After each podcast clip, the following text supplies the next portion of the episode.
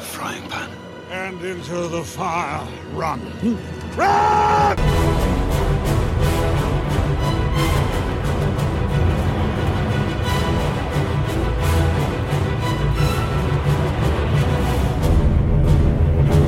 Welcome to episode 5 of Out of the Frying Pan, a Middle Earth strategy battle game podcast looser than a wizard's sleeve.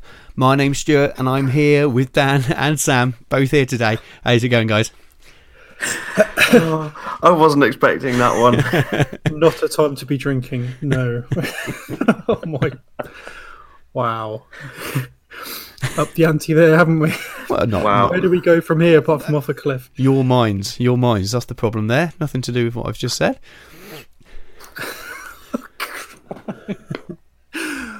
Well, yeah, well, you've just completely derailed us there. Absolutely derailed us.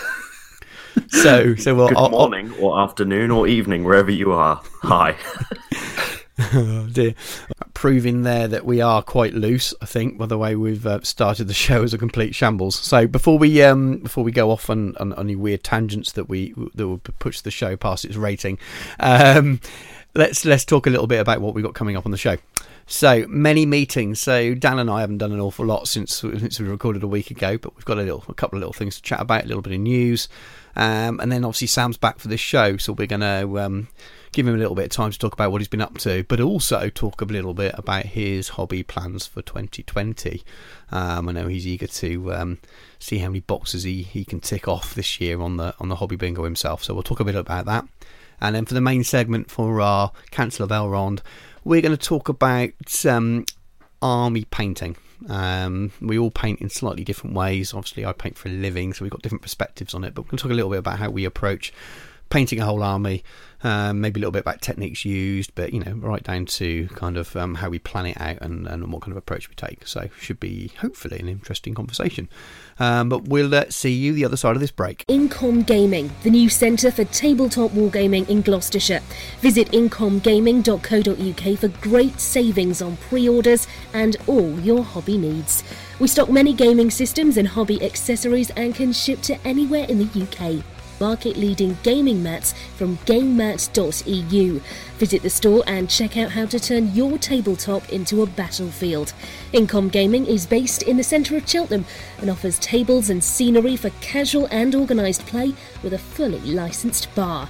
Check out our events page for upcoming events where everyone is welcome. Visit incomgaming.co.uk. Incom Gaming. Come game, shop, drink. And we're back for many meetings. So, um, I think there's not been an awful lot happening in, in the. Has it even been a full seven days, Dan, since we recorded? I don't think it has, has it? It'll be seven days. Well, not since we finished, anyway.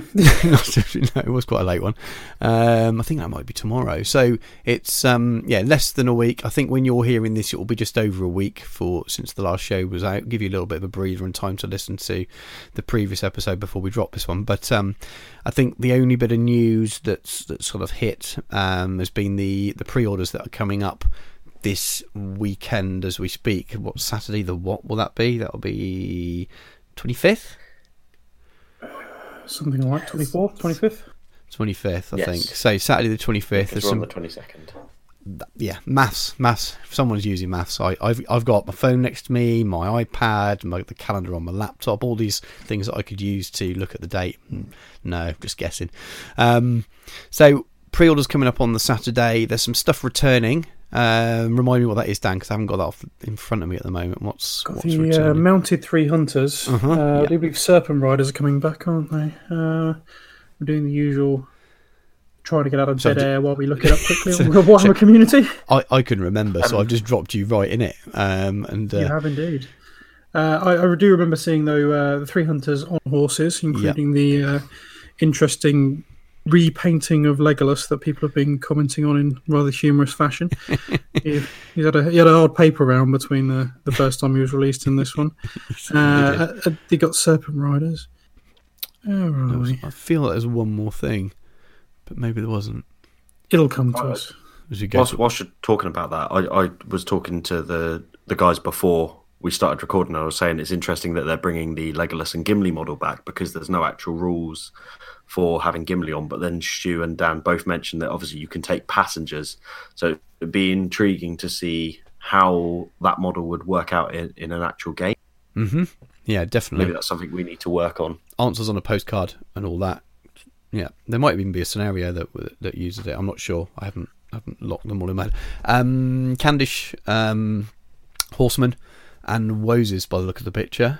That was it. The Woses. So things of the Woses will be needed, obviously, for the for the war in Rohan um, scenarios and things. So that makes sense. But the the, the biggest one, the most exciting for me anyway, um, is the match play guide, um, which is going up for pre-order this weekend as well. So that will be something that I'll be pre-ordering. I think the last of my Christmas and birthday vouchers will be um, put towards that or spent on that because it looks like it might be quite cheap. We've obviously seen leaked US dollar prices, didn't we? But it was wasn't it really cheap, wasn't it? Wasn't it like eighteen dollars or something? So that would make it. I don't know. I'm going to guess here that it's going to be like fourteen ninety nine, fourteen ninety five, or something like that. Um, so it can't be too big. It not doesn't surprise me. But um, is that store going to be hardback at that? I don't know. People who would have seen this at the New Year's Open Day will know, but I honestly don't know. We were having a little chat before we recorded, weren't we, about what what formats it could be, and is it like a little slip folder with just a couple of booklets in or something like that. Um, be interesting to see. But um, if it's I'm, I'm, 15 I'm quid hoping for under, hardback. yeah, that'd be nice. I, I don't think I'd mind either way because if it's like an addition to the other books, so this is like um, this replaces your chapter almost in your your core rule book, and you've got your your, your scenarios in one little booklet, and uh, that'll be fine. I don't know. We'll see. I imagine it's just one quite thin hardback book, um, and the cost is there because it's only 50 pages or 40 pages or something like that, which would be nice. Um, you got any thoughts on that, or we gonna are we just sort of sort of going on over and over again about the same stuff? Um, I think it'd probably come out in the little card card pack actually. It'd be nice, but so I've got my my um what they call generals pack with the little little little cards, and I like those. But obviously, there's going to be six new ones now, so it'd be nice if they brought out the addition of those six new ones, maybe rather than a reprint of the whole pack. I don't, I don't know, but it's hard to see from the picture. But it just looks like a book, doesn't it? Um, yeah, it, it looks like a softback, to be honest. The way the binding on the corner Mhm. looks, it doesn't have that ridge that you get on the edge of a hardback where they've reinforced the spine. So it may well be a uh, But Softback. that's just a 3D image, isn't it? It's hard to tell from it. But yeah, it, I- I'd accept at that price. The price is going to be. I'd accept anything to be honest with you. But um, hopefully the um, I really like my little uh, little A5 style um scenario rules that are in the generals packs. Hopefully they release like a either an updated pack for that again and reprint it again, or they're just like a little extra that you can buy the the extra scenarios and the doubles ones come in there as well, because that would be that would be cool. Uh, I think the final thing that um, that's that what is, this isn't official again. This is from from that little leak spreadsheet that goes that, that seems to do the rounds. Looks like the cards are coming back, so it looks like they've got them reprinted. Um, I can't remember which two or three sets are coming back first. I think the magic cards are there, and whichever two or three sets are out on that first round, I think. So that's good signs for anyone who missed out um, that they've they've got them reprinted so quickly. Again, none of that's official, and because those bits haven't been announced. I think they're just on the pre-order, but sounds good. Um, you thinking about getting them this time round, Dan, or still going to uh, stick with Uh, not going for I it? don't know. I don't know. It depends. Maybe because I was originally like, I'm not going to get any of them. But then uh, Mr. Harcourt Billingham broke me. Said, I've got dwarves. Would you like dwarves? And I said, Well, I might as well have dwarves. Who doesn't like dwarves? But we'll see if I do a complete set. Maybe. I don't want to deprive anyone, you know, if they, were- if they were having breakfast. If anyone heard any whispering, that was my wife coming relieving me from my ten-month-old baby I was holding at that point. So, uh, uh, cool. So um, we've had a few. Uh, you won't you won't hear this. Listen to the show. We've had a few interruptions in the first sort of ten minutes of trying to record this show. Childlike grizzle type interruptions. Um, right. Anyway, so this is very disjointed for us. My my brain's gone already. Um, so we talked about many news and things. So Dan, have you uh, have you done done any much hobbying or any anything anything you've uh, been planning since we've last recorded? Well, um, I've had other things to paint, uh, so I haven't actually done any uh, hobby. But I have reached a decision uh, regarding my Throne of Skulls army, and I was I was really up for doing the Ents, but uh, after trawling uh, the sort of alleyways of eBay, um, I think the uh, the nine is achievable, and it's what I wanted to do. the alleyways of EUA, where the uh, you know less reputable individuals can sometimes ply their trade at inflated prices.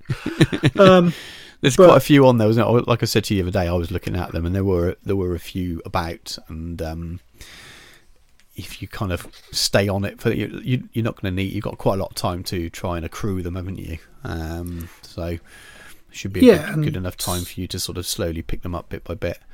Um, some are more expensive than with others. the foot ones as well. So um, You can get those anyway, can't you? So you can almost start with those and try and see how many. I I think when I the first time I looked, there were there were some, some as low as seven fifty each, and I think the most expensive ones were about the fifteen pound mark. I saw, I'm sure I saw three or four different sculpts. So hopefully they'll come up, but um, you have got to go for the the one that where your heart is, I suppose, haven't you? Um, it makes sense yeah, that way. um, and as much as the Ents are, you know, it's a good idea, and we, um, we've got quite enamoured with the idea, and I still, I still like to do it. It's um, the nine, that classic, the nine ride out from Minas Morgul, and the all the doors open and the green light, and they ride, they ride out, and everyone gets very scary, and there's an awful lot of music, and yes, it's it's always stayed with me, and I've always wanted to do it, and uh, it doesn't hurt that. Um, there's a, a, a few bits and pieces kicking around online at the moment that people have been playing with uh, the nine, which means I can read up on it. Yes, yeah. Well, hopefully, um, I saw it was Fail Charge Games. I shot. Yes, sent, I shared a link, didn't you? There wasn't much in it other than Tom saying that he's he took to coming. an- took them to an event. So um, yeah, keep an eye on the on the channel. Hopefully, he'll um, do some so some chat. If not, just send him a message. He's a really nice guy. I, I chat to him a little bit um, via Messenger, and he's uh, I'm sure he'll uh, give you some tips. Um, on the things to do and not to do with them. But um, um, so I'm I'm expecting from the from the board for these then a laser show when it shoots that laser into the sky that sounds like like thunder and then music as it as the gates open. Oh, good grief! Um, hadn't before going that far. Yeah, Got speaker, eye full full speaker system. Um, you'll be inside. You'll be fine. You're not gonna you're not gonna cause any damage with air traffic Get and things. Caution Ridder sorted for the uh, dry ice as well, Dan. well, actually, I actually have been considering um, possibly casting bits out of clear resin and then lighting it up. And but obviously, when you paint bits, bits glow up from green underneath. Look, look amazing. Yeah, it's it's, it's crossed my mind, but um, It looked pretty cool. my mate I uh, can Nick help is. you with an idea. remember? Do you remember the old Matchbox ferry port where you had the big shipping container that used to have that little oil you put into the top and it used to blow out the smoke? No, Yeah, no. You just need about twenty of those for your board, and then you'll just have the- smoke coming out of it. Matchbox the shipping out is slightly container. Easier. Matchbox shipping container. Re- What you mean, like toy cars? Okay. Right, you, you do what you're doing. I'm gonna look for it. This absolutely mean this is radio I, to I everyone know. I'm else, just I need to thinking, what you must have had a really exciting childhood. What do you get for Christmas? Someone's got BMX. Someone's got, I know, you. I'm trying to think of age right now. You'd have been someone got a Nintendo, and you've gone. I've got, um, I've got a Matchbox shipping container, and I'm building Portsmouth Harbour, and uh, no, When I say Matchbox, I mean like the car brand, as in like yeah, yeah, I know, I know, I know. okay, not not as in like I've made a Matchbox shipping. No, no, I know what you mean. By, but I was yeah, expanding on the fact that you might have Matchbox cars that are shipping containers. You might need a, a port to go with them. Definitely. Definitely. Hey, it'll all be There's been stranger Anyway. things. Anyway, they might, they'll, they'll all be sidetracked parked up on the more than any motorway soon. Um, right. Anyway, so yeah. Not doing Ents. See, this show is Doing loose. Nazgul. This show is loose. This is the loosest we've been. Um, we're all kind of some kind of holiday That's mode. the story around the the uh, Cotswolds, Stu. Oh dear. So, um, so I'm, I'm going to, I'm going to talk now. I'll talk all the time anyway. Um, I'm going. You probably heard in the last show that I kept saying to Dan, if you're not going to do your Ents idea, I'm going to do it, and I'm going to do it now. For, for Throne of Skulls, I'm not going to do the Defenders of Helm's Deep. When we, um, when we were talking about an alternative idea for Dan when he didn't think he could get the nine. And we were firing a couple of ideas across on, on Facebook Messenger, and I said, "What about Ents?" And we kind of together came up with the, the idea of doing a kind of the kind of the aftermath at Isengard with the, the water everywhere and um, and and Pippin and Merry sitting there eating and smoking and floating chickens in water and stuff like that. So that was kind of the the loose idea for the board, and I kind of fell in love with the idea, but. then Dan was going to do it, and I was, I was thinking, "Oh dear, um, I, uh, I, um, I, really want to do that." So uh, I'm going. I'm probably going to now. I'm like 99% sure I'm going to. I've already ordered a, a Treebeard from eBay. Got a bit of a bargain, the one that's going to need stripping, but um, yeah, it's got to be done. It's got to be done. But other than that, I've not done anything since we last recorded. Really, I think uh, apart from doing a little bit of admin behind the scenes for Flotsam and Jetsam. Um, anyone who's going, who's listening, and you haven't um, registered on Tawny and given me the email address that you've registered on there, please do it so I can get everyone on there, please. Um, but other than that, let's give some time to Sam because uh, Sam Sam wasn't around in the last show. So before we start going full on hobby bingo, Sam, what what have you been up to since we, we last spoke to you on the show? Uh, I've I've been massively dormant on the hobby front because personal life basically going to be destroying parts of my home, which does entail my old office, which is now going to become a shell. Um, so I've sort of lost my painting station, but I did manage to sit down and all bar basing finish off my um, fellowship army for Flotsam and Jetsam because I knew that if I could get that done, then it was done ready so that I wouldn't be letting Dan down come March. And they're really nice. I saw them not last night. I saw them the night before last. So I recorded something for my other podcast with with with Sam, and I went round to one of our friends' house, and you had had them there. And also seen mm. I've seen the pictures of them, um, but they're so much nicer in in uh, up close as well. Really, really, really nice. Really impressed with the with the, the tones you've got in there, and I really love those capes even more. So back to you. I just wanted to just wanted to say how nice they were. They really, really are nice. Thank you. Um, I thought what was quite funny was our our, our friend Tom basically said uh, to uh, to both of us. He said he could tell that I'd had painting lessons from Stu because of the way that I did things, and I just laughed and I was like, "Yeah, yeah, I've noticed that." Because Tom is he got lessons from other ways of doing it, and it's uh, it's always funny to sort of see. And he says, "I can tell who does and doesn't paint in this particular way," and it was just funny for him to be like, "I can tell that you got lessons from Stu." it's interesting you picked it. I didn't. I wasn't something that was immediately apparent to me. To be honest with you, um, it would stand out more if someone had painted a tank that I taught them how to do because it is. I'm probably a lot more form, formulaic when it comes to that kind of thing. But um, when you talked about it, yeah, I could see the, the, the kind of the the airbrush shading on highlighting you've done with before you've gone in with the with the, the glazes and other things. So, but we'll talk about that later. We'll talk about army painting. Um, so back to back. So, so you've you've pretty much got your army done, isn't it? It's all all ready to go, and with Dan done as well, you two are kind of probably the first well, people. we didn't. to- I don't think. I, I think we didn't want to let the side down. I think it was our main concern. well, you've not let the side down at all. You're like ready two months early, aren't you? So No, I, I think that's why we're ready so early. I, th- I think Dan and I spoke about it on Sunday. We both said that we kind of didn't want to let the side down and be one of the people sort of getting ready the week before. So it was like, right, I want to have this ready so I don't have to worry about it.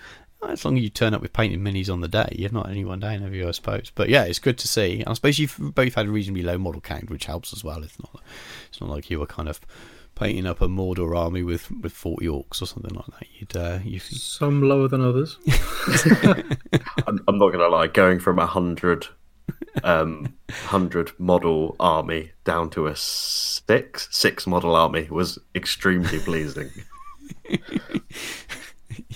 is it even an army? Yeah, I suppose it is. Technically. Uh, okay. Well, It's they a look. force. They It look is a gathering. It is a fellowship. Some of a fellowship. Half. Two thirds. I don't know. do Still I? more than half. Right. So I'm, I'm going to drag. Still only counts as one. I'll drag this back then. Let's start asking you about your uh, your hobby. But you heard us talking about hobby bingo and Yes. going through talking about our plans. So, so I mean, do you want to talk sort of generally about what your plans are for the year? Do you want us to just kind of whiz through some of the boxes on there and uh, find out which of those you think you're going to do, and then kind of build from there? Is that probably better? Um, Yeah, c- cover the boxes on the bingo, and I think most of my plans because I I obviously didn't hear the show until it came out, and I was driving back from an event that Dan and I went to at the weekend, and I listened to the podcast on the way home, and I was sat there going, "Oh yeah, yeah, yeah," and I got really excited listening to the hobby bingo part, and I I think I said I texted you almost as soon as I pulled up when I got home, and I was like, "Oh, I'm really excited to talk about the hobby bingo now," so. Yeah, yeah, f- fire away with that. Cool. We had loads of fun doing it. Probably more fun than we thought we were going to, and it's been quite. I, I thought you were going to say probably more fun than when we usually sat with you. well, that was what I was going to say, but I thought I couldn't say that. That'd be horrible. Um, so let's let's start with the let's, let's start with the boxes. So the first one is: Are you going to watch the um, the Hobbit trilogy? I think that's the first one. It's pinned up miles away on my wall. Mm. So, do you think you'll be uh, watching the Hobbit trilogy at some point this year? Almost definitely. I've I've sort of I got a little bit into the the the extended discs, uh, going through the uh, appendices, and yeah. um, oh, really enjoyed it. So I don't know if can, can, you watch the appendices trilogy? Does that count? Probably not, but do it all. Cool. Do it. I, have watched those so many times. Mind. Absolutely, especially in the years before the Hobbit ones came out. I can remember when I first bought the extended for the Lord of the Rings trilogy and working my way through those those, those things. The first time I've ever done it on films, actually. I don't normally watch all the extras, but they're very, very good for anyone out there who's who's not done it. So next box, um, I'm gonna go. I'm gonna make some noise reaching up and grabbing this, so I'm not keep looking up into the uh, the sky where I can't read this. Hang on one second. I've been fully prepared, and it's all on my laptop right in front of me. Well, it was fine a minute ago, and then I went and got my son, and I turned the main light off in my office so he would maybe be, go back to sleep again, and I couldn't. It's out of out of light. Right. Anyway, play a doubles game. You're going to do that, aren't you? Unless you know show for the for my event. I, I think I think there's a strong chance that we're going to be playing a doubles game by the end of the year. Yeah. um, okay. Next thing is make a display board for one of your armies. Yes, uh, I have intent to do it with two of them. Mm-hmm. Uh, Dan and I, we've we've discussed little bits and bobs, um, mm-hmm. but I'd quite like to make a certain display board for our Flotsam and Jetsam army because cool. I think the the theme that we kind of went for would work perfectly on a particular thing of a particular style of train that I really want to do. Mm, okay. Um, so my my intent is to sort of do the uh, the display board for that and sort of see how it pans out. But obviously, I need to speak with Dan because I'm making it sound like I'm going to take over and do all of it. I'm just going to send you more leaves, aren't I? Why don't you both turn up with one and then you can fight to see which one you're going to use? No, because Dan's taller than me. uh, I'm I'm intrigued to see what you come up with, but I won't I won't quiz you on that because it might be something you want to keep to yourselves for now until it's until you've got it all planned out. Um, but um, I think I've only said it to Dan in passing, actually. So I, I, Dan's very quiet now. He's thinking, "What? What? I haven't got this. I haven't got time for this." So maybe you know me to too well. I'm, I'm, just racking my brains, thinking, "I know we've discussed. I just can't remember what was said." well, I, am happy to discuss it. I don't. I don't think it's going to be anything super secret. If you're, you're happy to discuss it, yeah, that way you can catch me out on air, so I can't say no. um, so, so I said to Dan when we worked out that he was going to be doing Lothlorien and I was going to be doing the Fellowship, um, that what would be really cool is to have Dan's sort of army sort of standing on the um, shore of Lothlorien, uh, and then I'd have um, the Fellowship in the boats, um, sort of going off, oh, which nice. could mean that I I might have to do the third boat and put Sam and Frodo in them for the display, or just put my army that I'm actually taking in the boats. Um, but like the actual theme to our force, the way I looked at it was that unbeknownst to the Fellowship, the Lothlorien guys are trying to help with the Uruk-hai, and Sam and Frodo aren't there because they're trying to cross the river. Yeah, that's yeah. why my force is the particular force that it is. Ah, and I, okay. I said to Dan, I'd quite like to do the like the my fellowship, my fellowship in the boat, and then Dan have his army sort of on the shore of Lothlorien. I think it look really cool, really cool. Works for me. Nice. So water effects then. You heard it here first. yeah, that'd be nice. That'd be really cool. I'm, I'm hope, hopefully some other people will um, bring display boards and things as well. Maybe they will now. Maybe you'll uh, maybe you'll start something. Yeah, just don't do a sigh and melt all of your bits and pieces with the resin. I think We'll see. we might all be pouring clear resin this year by the sounds of things. Sounds good. Um, cool. Well, I'm looking forward to seeing that. That will be uh, that will be that will be that will be good, and I'm sure it will go down really well at the event as well. Um, next thing, so play a game against an opponent you never have faced before. Well, you consider you've only played a couple of games of SBG. If you don't achieve this one, then you probably won't have played any more games, which would be a bit weird. But or you've played Yeah. all your games against me, which would be really really bad for you. I'm sure. Just all the dwarfs. I can't face it anymore. Um, yeah, I, I, I'm hoping that one of the games from Flotsam and Jetsam will be at, at least a um, against people that we've never played against before. But I, equally, I'll I'll be happy to play. I, that was my question that I thought about. Does this obviously only mean um, in Middle Earth? Um, If I could play against someone like the uh, the Riddicks. I wouldn't worry too much if it's someone you played against another system. Again, this we joke, Dan and I joked about this. There's no FAQ to this. This is only for a bit of fun, isn't it? I suppose. So, um, but um, I, I think need you'll rules. tick, I need guidelines. I think you'll tick this off anyway. To be honest with you, I think it. Yeah. I think it'll just naturally happen. Um, paint a monster or a siege engine. I've bizarrely got one lined up. I have got a um, Uruk-hai ballista sat Nice. at home waiting to be painted. Because apparently we've got a really important um, game coming up somewhere down down the line where Mm, we might need that. Need yeah. to show you a thing or two. I've, um, Castle Mattel or whatever it's called. Castle Mattel. I think I was chatting to um, Ben Stanley, so he's my um, my go-to list person, and um, he's someone I'm going to be doing something with later in the year that might be related to event running. But we'll, we'll leave that there. But he's um, if he can make it, he's going to join us that day, um, and he's got quite a large. He's got about a thousand points worth of Isengard, so we can we can make this big game really really big. Um, that takes the pressure on off on me, maybe having to uh, build and paint some Isengard as well. I'll still do it if I get time to, but I'm looking forward to that game. Just got to get that, got to get that castle built. Um, paint a model for an army you don't currently play. Uh, I have got a drawer full of um, goodies that I have ob- obtained from my secret hoard. Uh, so uh, I actually, I, I was meant to send Dan um, a Haldir model, and um, I forgot about it. And then next thing I know, Dan had bought uh, the majority of his stuff, and I felt absolutely t- no. He came with uh, Kellerborn, Cellerborn, Uh-huh. didn't he, Dan? Yes. Uh, so I've I've now got a Haldir model that I really want to paint. After seeing Dan paint his in the red, I really want to uh, Yeah. give it a go and paint nice mine in the red. Because those who don't know, uh, in terms of how I paint with my airbrush, trying not to go too much into it, I really love red, and um, I'd be quite intrigued to see how I can get on with that. Yeah, definitely, definitely. I think I don't know. I'd probably go with traditional when I do mine, just just because. And again, so it's not the same, but I love the red. It looks really, really, really good. Um, Where do we go up to? So, watch the Lord of the Rings Yes. trilogy. Which, uh, yeah, it's going to happen, isn't it? Already done. Already- you've done it as well. You've done it. Yeah, so good man, good man. Um, That's like my early New Year is watch Lord of the Rings trilogy. Nice. So you you tick that off early.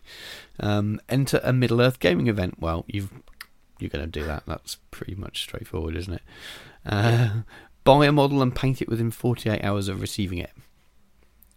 I, funnily enough, I was in Stu's local gaming shop yesterday and almost picked up a model that I was very tempted to buy and paint. And then I thought about this one and I thought, I'm not going to be able to buy this and paint it within 48 hours. Deliberately didn't buy it because it's the only Middle Earth model that I can think of at the moment that I would need to buy and paint quickly. You could be painting Uh, now. You're in a hotel room. You could be painting away as you're recording. I didn't bring any of my painting stuff with me because I didn't think I'd be painting or building anything. Yeah, that that that, that kind of holds you back a little bit. Yeah, man. I mean, I could do it with Sharpies.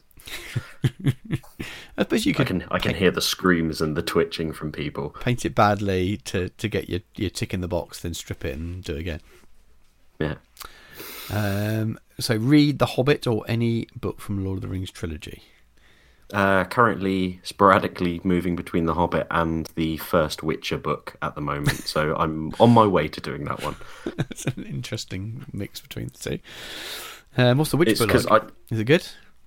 Oh, really? That's That's that's why I'm sporadically going between the two. so the Witcher book is so good that I started reading it to sort of get myself to sleep, and it was so good that I woke myself completely up. um, and that's a problem. So I've stopped reading it for a little bit and gone back to The Hobbit. So I'm currently reading that.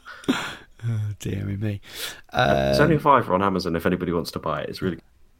If it's on Audible, I'll do it. I just no, we won't go into my, my reading habits. But, um, enter a model you've painted this year into a painting competition. Um, so I'm not on the sort of level that Dan and Stu are in terms of I don't paint for competitions in the sense that I'm. It's not a pity party. I don't think I'm Golden Demon level painter. So I'm going to say that yes, but it will be at Stu's event. I'd put it into a painting competition in that sort of form. Is, is that okay? You can do. I'm not running a painting competition other than the army one, so whether that counts or not, is it intro model? Yeah, maybe it does. That's what I count it as. Um, yeah, yeah, like I suppose that can work definitely.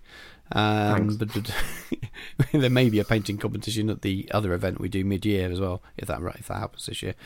Um, so take part in a narrative campaign. Uh, I would love to do the narrative Shire campaign. Mm. Uh, you spoke. I can't remember if it was on the last episode or the previous one. We sp- we spoke about how I think you said you'd use some of your um, Lake Town models as yeah. the ruffians. Yeah, I'm not going to go. So I, would love to play it, but I'm not going to. I've got no desire to own any ruffians right now. If I had a lot of other stuff already, it'll be they're quite way down on my list. But I'd like to play the games, and there's no reason why you can't use Lake Town militia no, to, to play them.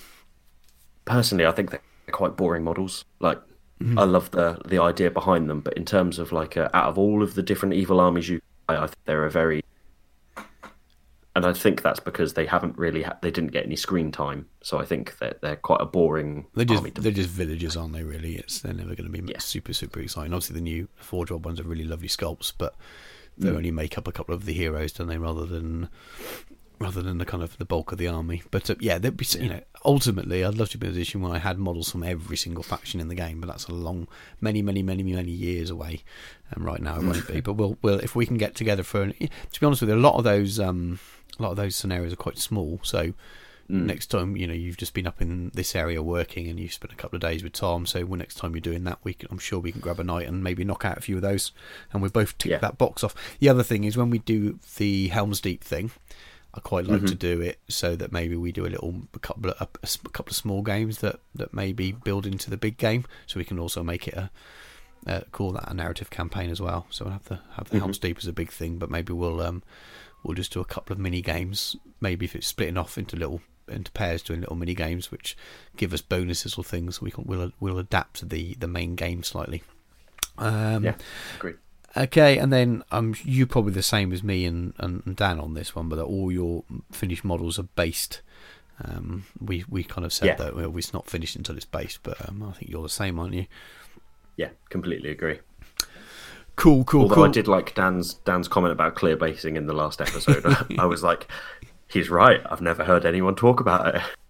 I, it's not, I just I, I've never heard it talked about in, in, debated apart from heresy, but we won't get into, into that again. Especially when you consider that it's the only gaming system that also has clear models, let alone clear basing.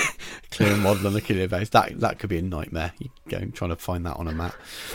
Oh, can you imagine someone turning up and being like, "I've got a, uh, all my armies on clear bases, uh, and I've got an invisible Frodo," and they've basically not got the model, but they're just basically trying to call your bluff. it would be quite funny.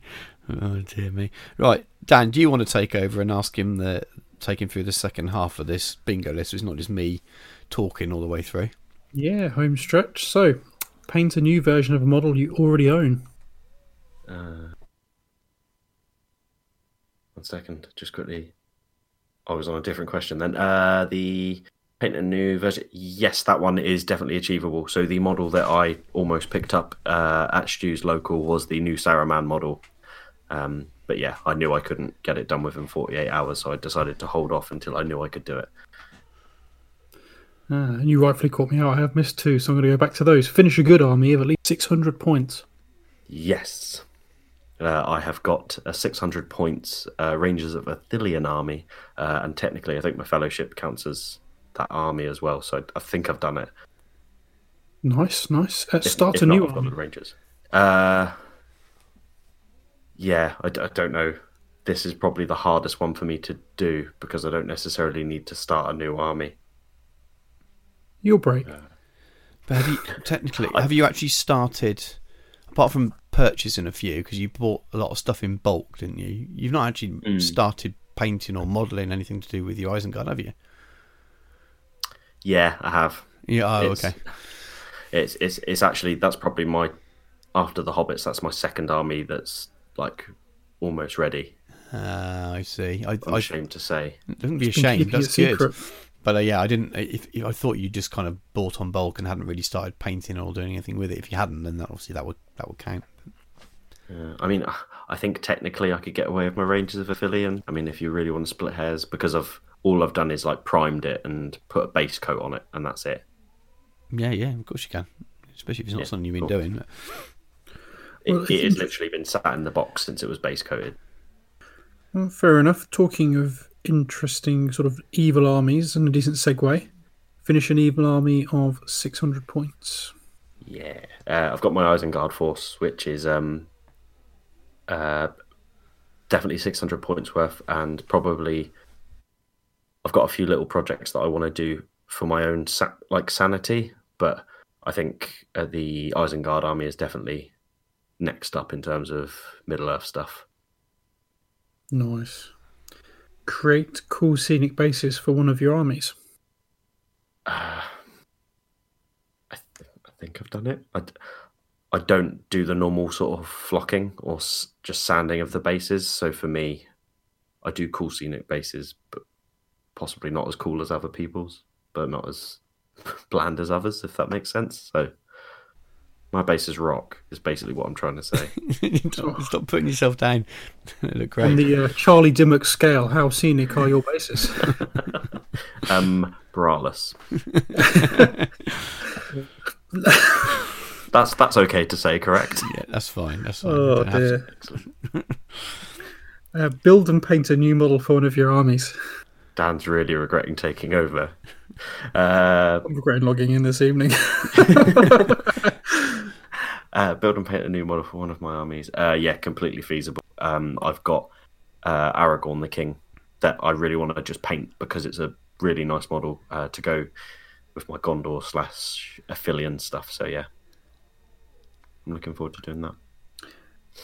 nice. Play a game using an army you've never used before. Completely doable. Uh, in in March, I believe I'll do it. Seems a bit of a theme there. yeah. Build and paint a scenery kit.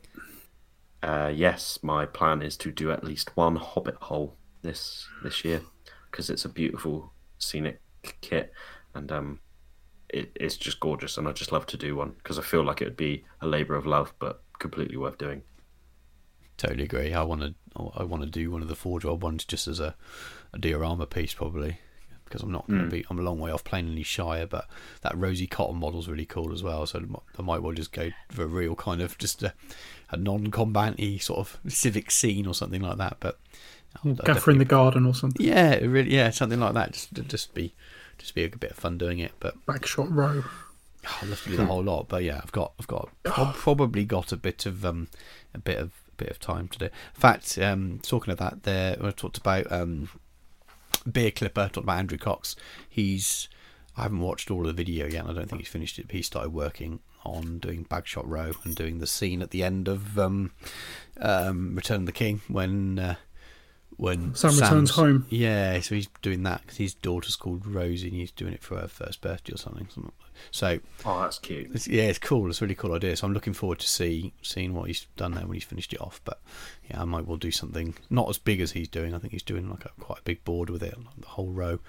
Um, I might just paint one Hobbit hole up and actually have a one one Rosie or someone or one of the one of the new Forge World ones I haven't got any real use for stuck stuck outside the door. Anyway, hijacking back to back to you guys. you weren't thinking ahead, Stu. You should have uh, named one of the children like Helm Hammerhand and built an entire Helm's Deep.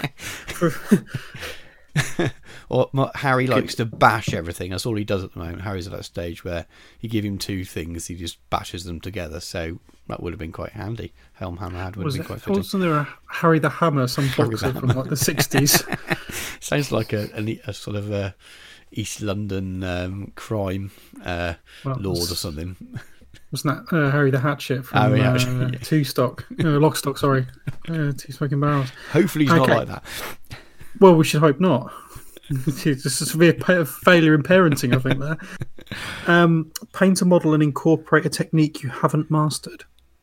Yes. Um, so actually, the fellowship have used a lot of techniques that I've not used before, um, and one of the main things is flesh. And Dan and Stu's help with the flesh, and our friend Tom's help with the bases and stuff have all been new things that I've not really done before. I try and avoid doing flesh tones as much as I physically can. So um, They look actually great. d- doing that was sorry. They look great. They look really good. Oh, thank you. Really um, so yeah, so I've I've done that as a new thing. So Good man. Finish a model that's been in your to do pile for over a year. I think I hit my year in August. So I need a model that came with either the initial Hobbit stuff or that first big bundle of things I got. So it's completely doable. So I basically just need to hold off on certain models until August and I'll be okay. like it. We were talking about this the other, the other night when we whether we can manufacture manufacture the tick in the box by buying something and deliberately not not doing it. But hey, if it works, I reckon it'll naturally happen anyway. I just think it'll happen. There's no way you'll get through all of that stuff that you picked up from your from your friend in a year. No. and there's so many individual models that I picked up because I picked up a massive handful of models that he didn't have boxes or cases or anything for and I said how much do you want for this and he said like two quid so I've got loads of just random models just sat there Nice. so I, I, I'll probably wait for how and then I've completed it it's a good idea. Definitely. the more I can do in in two ticks rather than one the better Recreate your favourite scene from the movies with a narrative scenario. so obviously you were all talking about like the different scenes and stuff and i can't remember which one of you said it but Amon Hen is my favorite scene and the fact that there's a narrative scenario for it fills me with joy and the fact that i've got all of the models to do the narrative scenario fills me with even more joy so i am when one of you wants to play it i'll happily uh, Yeah, yeah. play I'll the be up Amon for hen that. scene with you I'll be up for that. We'll definitely have to plan that in. Well, when we start, we have to start talking logistics for the sort of later half of the year when we when we know when that Helm's Deep is going to be done. Maybe we make a um a long day of it and try and do and just fill it full of SBG gaming and do lots of scenarios and things. So that's the kind of thing you can do in the evening, isn't it? After a big game, just with beer and stuff, and just talk. And um, doesn't really matter what the outcome is. It you're just trying to recreate it. I think seen it, haven't seen it played on YouTube a couple of times. I think it's it's not really a challenging one to to get your head round. I think it's quite quite simple. I think you can get through it quite quickly as well. Mm. I thought you were going to say your favourite scene was something like the um, Aragorn Arwen um, dream love scene or something like that, and the, that you've re- recreated it already on your desk with two models. you're painting a very weird picture Oh, of Deliberately, at the moment. deliberately. Smashing two models together, going, kiss her, kiss her.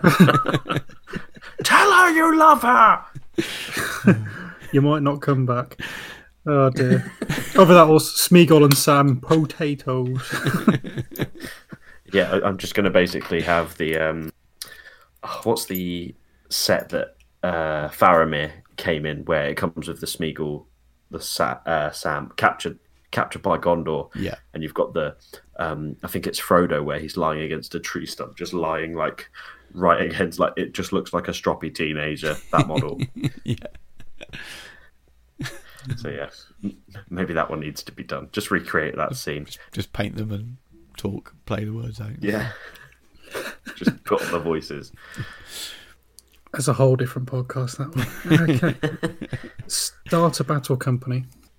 Uh, I really want to do this, and the only reason I really want to do it is because I know that I've got the stuff to do it. um, so I've I've basically got all the stuff to start. I know I've comfortably got the stuff that no matter what I roll up for a Hobbit battle company, I've got anything for it. So I'm completely happy to start playing battle companies, even if it's like one game. And uh, that will be something. I mean, Dan and I talked about a little bit about this, but that again will be something to do if you're up in the area kind of thing, and we and you pop round. Even we get Tom doing that as well, can't we? Um, Because it's like you played a game with Necromunda last night, didn't you? It's that kind of sort of style of game, so it should be easy enough to do. Um, Yeah. and I quite like the idea of um, using your role play experience and maybe expanding on it a little bit, adding some bits. Um, Totally. because that could be really good fun as well. But cool, cool. So we've we got through it all. I think you're going to do a lot.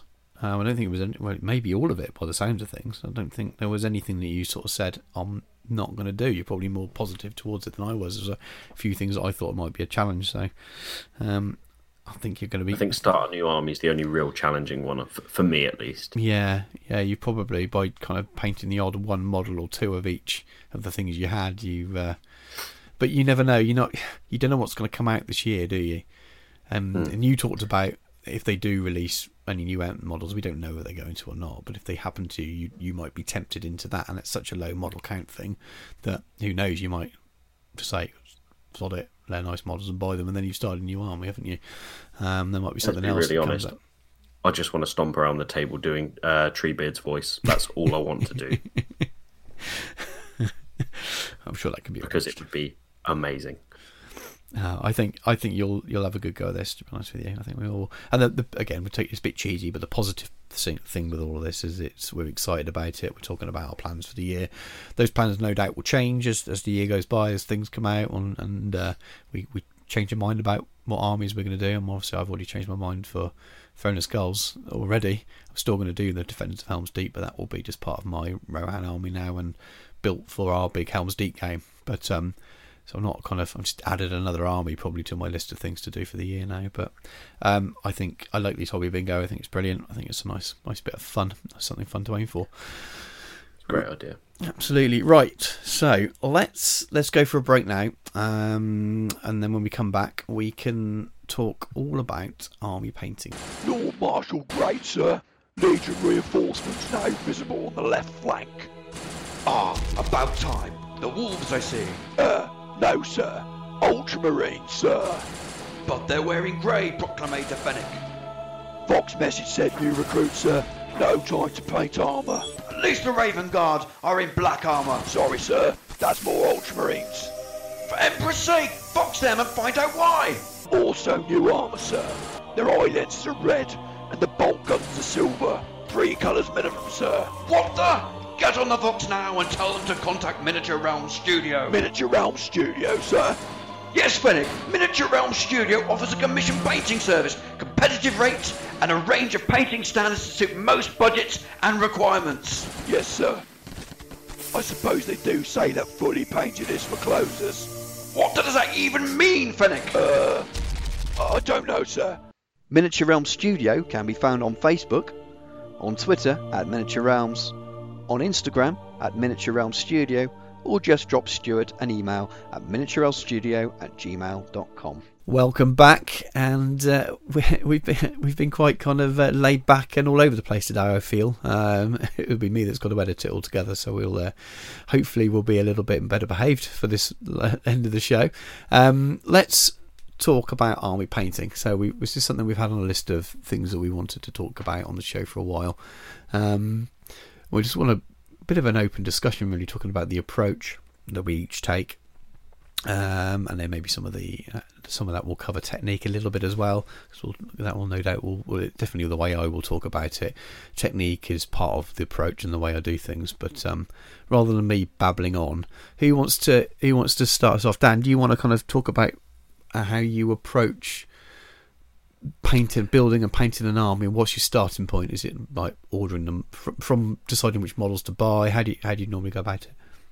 Well, I think the starting point for anything is going to be motivation. Obviously, I'd imagine 99%, because you can never account for everyone, people have, are picking an army and painting the army because because they like it for whatever reason, whether it's because, you know, I was asked this question today actually, what do you like so much about the Iron Hills? And it ended up being, you know, uh, it's probably got the nicest sculpting range. It's, you know, it's it, they've got a very nice aesthetic. I love the martial sort of look of them. I love the movies. It's you know Billy Connolly on Pig, all these reasons. But you'll have everyone have the different reasons for doing so, but beyond that motivation, it'll be for whatever reason you pick it at that point in time. So often when I'm coming to paint an army, I'm doing it for an event. Generally, most of my army building starts from purchasing a ticket to something. So certainly, when I've painted for previous army system or previous game systems, um, notably Heresy, I'll buy a ticket for something that's coming out in three months and go, right, new army, and then I'll buy it generally all in one whack, and then spend the next two and a half months painting furiously and stressing. So I can't recommend my approach to everyone. uh, it you know it does work. It means that you are driven. It means you you do have an expectation. You've um, made an agreement to a, to a point with the organisers of the event that you will turn up with a fully painted and based army.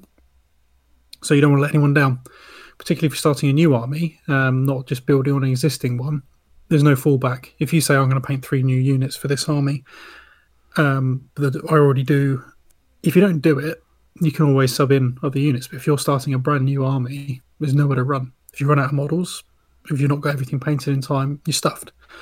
So, and you don't really want to be that person who goes to the event organizer, you know, three days before, oh, I've not finished, or I'm going to have to change the army I'm using because I've not finished.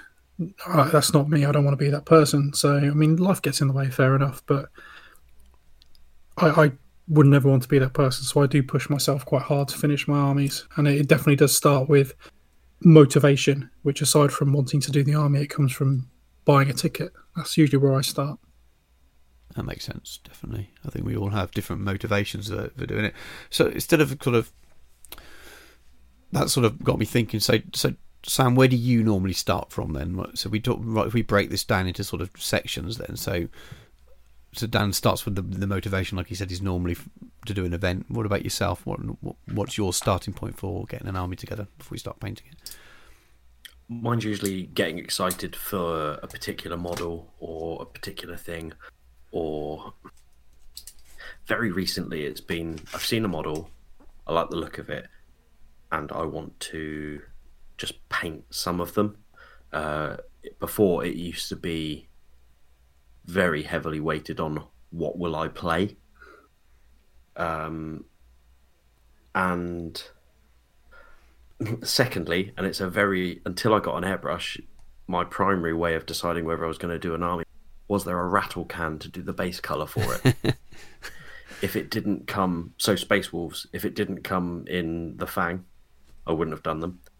Um, and the first army that I used to sort of do do against it was um, Alpha Legion, which anybody who plays Heresy knows it's a difficult army to sort of do without an airbrush if you're doing the standard sort of color, mm-hmm. and that sort of broke the way I looked at doing armies. Okay. Um, I am a simplistic painter in the sense that I like to get a big job lot of stuff done. So the more stuff that is the same sort of color, or I can batch one strong color amongst all of it, the better for me. Hence why Uruk-hai's really good because it's all pretty much the same metallic colors, and then you sort of block in any blacks, any flesh, or anything like that that you need to. Yeah. So that's right, that, uh, and that's important, right, from the sort of motivation part for you. So one of the reasons you choose an army is because it's something that you can sit ticks one of those boxes that the way you like to work, basically yeah, can I batch paint it simply? Mm-hmm. Is my one of my biggest deciders. Uh, the Fellowship, if it was a normal size army, I wouldn't have touched it because of all the different colours. Yeah, yeah, yeah. I can I can understand that one from from painting big armies with a, that kind of miniature. Definitely. What, what about yourself? Um, probably across between the two of you, it's more so the motivation for me is more so that I like the models or the theme and I want to do that rather than for an event. Quite often, those armies will then become something that's going to be used for an event, um, but they're not the reason why I picked the army in the first place, so to speak. They wouldn't be the initial thing. I'd have definitely had an idea that I wanted to do it beforehand anyway. Um, so, for example, the Ents something that will be for Throne of Skulls because they're going to be for for a board, but it's definitely something I wanted to cover at some point anyway. They're probably the most targeted for an event army out of all of the Middle Earth ones that I'm doing or have planned. Um, I I don't worry so much. I, I like to paint like you do, Sam, as well. I like to approach things like in a way that I can batch because I do massive batch paints, and that's partly because of the way I work. Um, but I, that won't stop me doing anything. So, but I do. If, there's a way of painting an army like that, it will definitely help. But it, it definitely wouldn't be part of the motivation stage. You're definitely down to a like a set of models. I like some theme, and I really want to sort of tell a story or something. Um, Yeah. Like Dan, I tend to do a bulk buy at the beginning. I very rarely just kind of randomly buy stuff and think, right, well, I'll make an army out of that. I usually try and work out what my first army will be. So, when I talked about this in the first show, when I when I first decided to um, start the game and I chose Survivors of Lake Town, I messaged Jeremy from the Green Dragon and said, "This is what I want to do. Give me some help with some initial lists." And then when I got those lists back, so I could work out the, the purchases for my initial lot. So I bought that in bulk. Um, and the same with Rohan. I've bought a fairly sizable chunk, but I definitely worked out a couple of around 600 point lists that I knew that I could run from those purchases. Um, so that, that, that those are my two sort of starting points really. Um, so once you've you've got your models, then so your your first purchase and things, where do you go from next from there down? So the models are on your desk. What's the next thing you do? Well, it depends on the army. Um, my approach to painting um, my Middle Earth stuff has been markedly different to the stuff I've previously painted, for instance, for Heresy, or when I did my Necromunda gang, or uh, no, Titanicus. I Titanicus. I've not even bothered to try and finish. Um, I think with some of it, it was a case of um, you know, uh, doing what excited me. And then when I found out the painting Spearman with the Iron Hills was a little bit of a drag, um, so look forward to that, Stu. Uh, I rewarded myself with I paint a big old chunk of stuff, and then I'll paint a character, and then I'll paint a little bit more basic stuff, and I'll paint a character. Um, whereas with uh, Heresy, it was just I'll do all the infantry, and just same method and just smash through the same stages on everything if I could, or at the very minimum paint them on, you know, uh, by large squad numbers or a couple of squads together or whatever else I was doing. Um, it it depends entirely on the methods I'm using to paint things, how much airbrush I'm using. Now I've been working with new skills, i.e. the oil washing. I sort of do up to certain stages at certain times no two armies are the same. I think it depends on my overall enthusiasm level and how big the army is, how much time I've got. Cool, cool. What It's not you? really an answer, is it? no, it is. It is. It is. It is. It's, again, this is supposed to be, you know, a, a fairly loose, semi-guided discussion. We're not, you know, we're not going to. Uh, you're not going to get marked on your answers. Um, what about yourself, Sam? what about you? Well, you, you can't keep your um, your laptop from playing programs in the middle of the podcast, so No.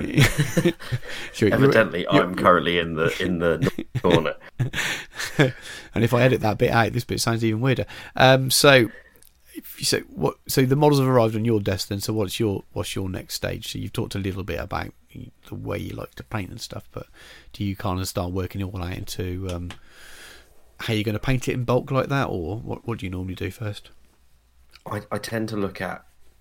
I know me sitting down and getting proper airbrush time is uh, a commodity. Sometimes, sometimes I could do five nights in a row of just airbrush, airbrush, airbrush, uh, and other times, but that's so rare. So I like to look at it and go, right, okay, I need to sit down and work out when is a day when I know I'm going to have a whole evening non-stop because I'm once I start airbrushing, I don't want to stop until it's done. Yeah, Um, so I, I like to make sure that so Urks were a great example of it. I had this whole army that I knew at least get all that metal down because as soon as the metal was down, it was seventy five percent of the army in in my eyes, and um, I had to sit there and go, well, if I have an hour, I'm going to be able to get the all going well. My airbrush doesn't clog or like little problems pop up. I could probably get this done in about three hours. Um, and that's probably mainly due to metallics being quite difficult. So I have to sit there and plan and go right in order to get this the the most time consuming part for me out of the way, the part that I know that I might not be able to get back to for another two weeks. If I can get that all done, then the army goes really smoothly for me. But if I can't get that airbrushing part done, I really struggle with the army. So I I almost wait for that perfect storm where I know I'm not going to be making dinner. I'm not going to be doing like work stuff. I'm not going to be doing previous engagements or anything like that. Yeah, that makes sense. Totally makes sense. You? Uh, similar, but for different reasons, probably. So, um, obviously, I paint for I paint four or five days a week for a living, and um, the most uh, time-effective ways of doing that is to do stuff in, in, in bulk, really. And I tend to work like that for my own private projects as well. Um, and and yes, well, it's pretty mind-numbing repeating stuff over and over again for large large batches, especially when you've got Lake Town Militia, for example, and you've got 48 of them to paint. Um, I, I still find that my mentally I have to kind of do all of one color a bit like you did. So, but I, I tend to start the project by obviously planning out all the bits. Um, I build them often in chunks, but if I've if I'm building the infantry, I like to build them quite a lot a time. I can't just build one or two. I have to build a whole set. Um, so, like you, I like to give myself enough time to do it. Um, and I tend to build the whole lot before I paint it. I like to get it all built. Um, I quite often base it as well. Um, I don't paint everything on corks. Um, some things like character models, heroes, I, I may well do, but if there's no point to it, I'll I'll stick them on the basis if I can paint to them. As part of the way I paint will be using a lot of shadow um, and using glazes and things. I'll come on to that a bit later, but that can work quite well when they're in situ on bases because you get your lighting right. Um, so I get it all planned out, get it all built in most cases and primed, and then like you, I will plan out colours and where it's going to go, and I will try and use the airbrush to put the, the largest colour that a certain model is going to be down on it. Um, so if there's one that's predominantly blue clothing, if that makes up seventy percent of the model, then I'll be I'll try and do all the the blue airbrushing layers in, in the batch of models for that, and then the next color, and then the next color, and so on and so on. But um, we'll come back we'll come back to that a little bit later. I don't think we want to talk about techniques we use, but that's the kind of the initial stage is to get them built, and then think about really what colour's going to be on which, which ones are going to have, which colour am I going to put down first on the model, like you do. If there's if there's a lot of metal on the model, like the Iron Hills, you know, I'm going to start with building up the metals on them rather than sort of start doing the straps or the faces or something. That's just you know logic. Um, so, what about deciding a theme or something, um, Dan? How do you approach that? a lot of it comes from the the fiction um, or other media. Obviously, um, Iron Hills very much came from the movie. Very much came, from, particularly the extended version of uh, Five Armies. Just when they all march up and move in lockstep, and then you know they uh, drop the goats on people and fire the ballistas at people, and watching huge plumes of elves, elves flying out of their ranks when they land. I just thought that army's cool as hell and I did a lot of the um, color matching and looking at the the Weta stuff. Yeah, yeah. They do the large scale models um, representing Dain, and they do the Iron Hills infantry as well. So uh, I, I, used a lot of those photos and looked at how they've been painted on the website, other examples of how people have painted them. Um, obviously, I, I, saw how you painted yours. I quite liked the more neutral sort of earth tones you'd got on yours. Uh-huh. Found those quite interesting. Um, a lot of it is looking at the complementary palettes that go into the game you're playing. So, if we are talking about, say, Age of Sigmar or 40k, it's quite bright. Um, it's almost um, almost a clashing color. Yeah, it's almost like you're clashing your entire army off the board whereas Heresy's got a very gritty, very, very almost industrial, mechanized World War II look to it. A lot of heavy grime, a lot of um, chipping, a lot of advanced weathering techniques. It's, you know, it has its very own aesthetic, even when a lot of the models are transferable between 40k and Heresy. Yeah, yeah. There's a marked difference in how to paint them. And then Lord of the Rings, there's difference again. It's a very, uh, it's, it's almost as if it's been filtered it's mm-hmm. got that Hollywood filter to it. It's got a very uh, it's it's not a classic uh, high fantasy palette range to it. It's, it's very much all the fantasy tropes. You've got elves, you've got goblins, you've got dwarves, but it doesn't look like traditional high fantasy tropes, like you know the front of a Blind Guardian album or something. It, it doesn't look like that.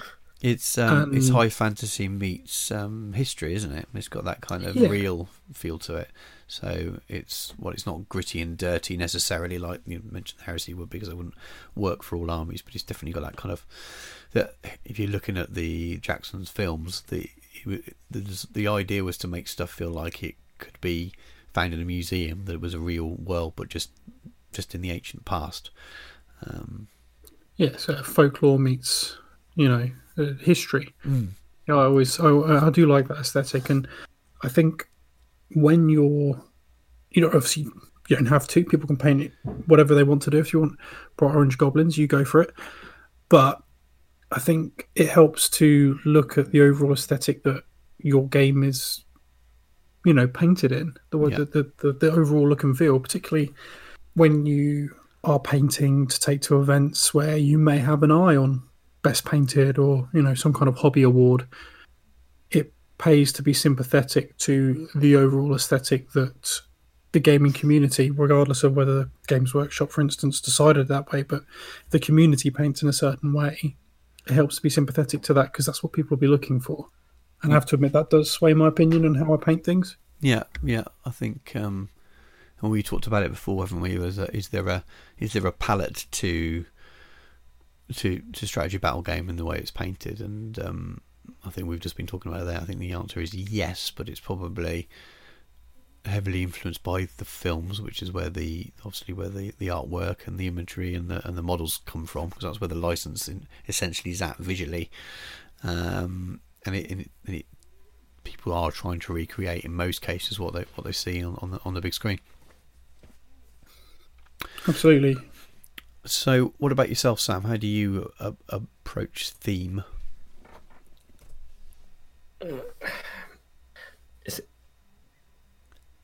I honestly guesswork it all. so uh, that's a lie. That is, that is a lie. So I tend to have a certain color palette or a certain color. So metals. Uh, I me- mentioned earlier, Stu gave me lessons uh, for airbrushing, and I tend my go-to metal is always the metals that Stu taught me, and they may not necessarily always be the right metal for the situation or steels and irons and stuff like that. So the silver metals, I, I have a I have a particular color palette that I do, and depending on what the thing is, I do varying degrees of some of the colors. So I used exactly the same colors for my Uruk-hais as I did for my uh, Warriors of Gondor, uh, Warriors of Minas Tirith.